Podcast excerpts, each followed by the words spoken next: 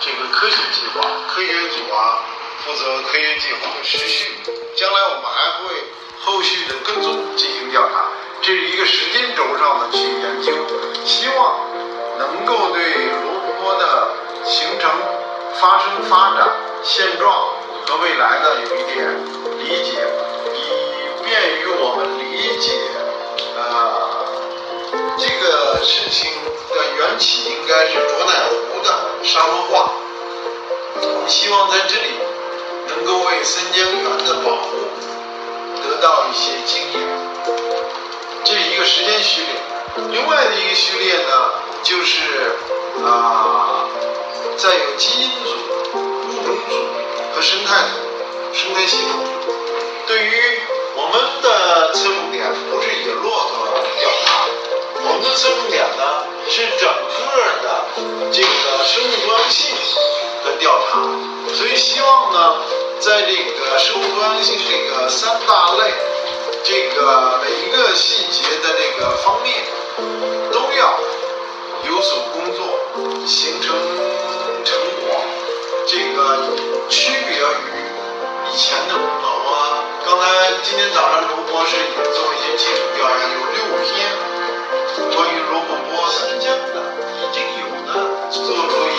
大的成果，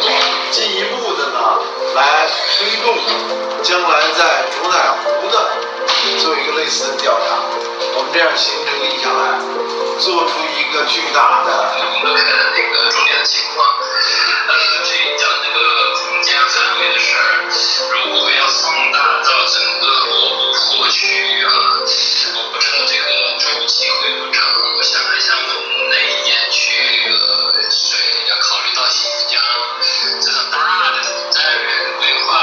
整合在一起的话，那肯定是一个非常庞大的这样的一个科学考察调查项目，那个人甚至可以跟目前正在开展的新疆高原科考都可以达到一个。呃已经做过的政府部门的新疆政协、中科院等等的这些。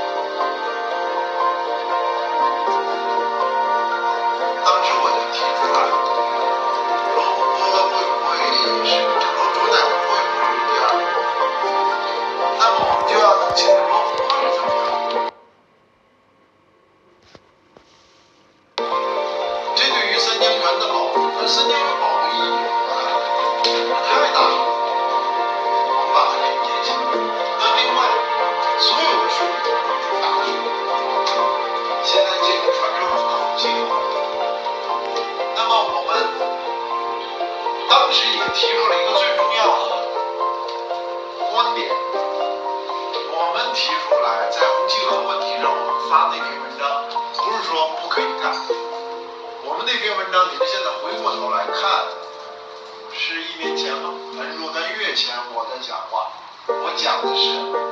要加强生物多样性调查。我讲的不是不能干，第一，这是我们的核心目标。其他的话，三江源会成为什么样子？我们只有研究清楚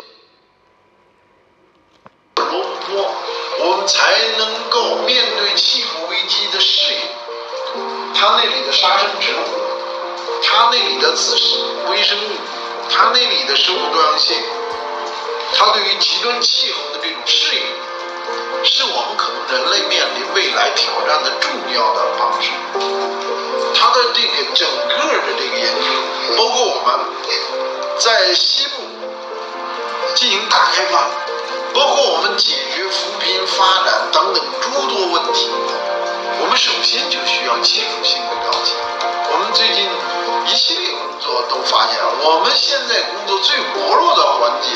就是审计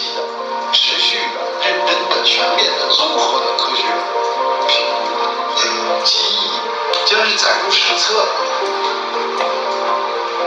它是非常非常，就像那个呃李冰父子一样，他们的科学工作为了两千年川蜀人民的幸福奠定了基础。花，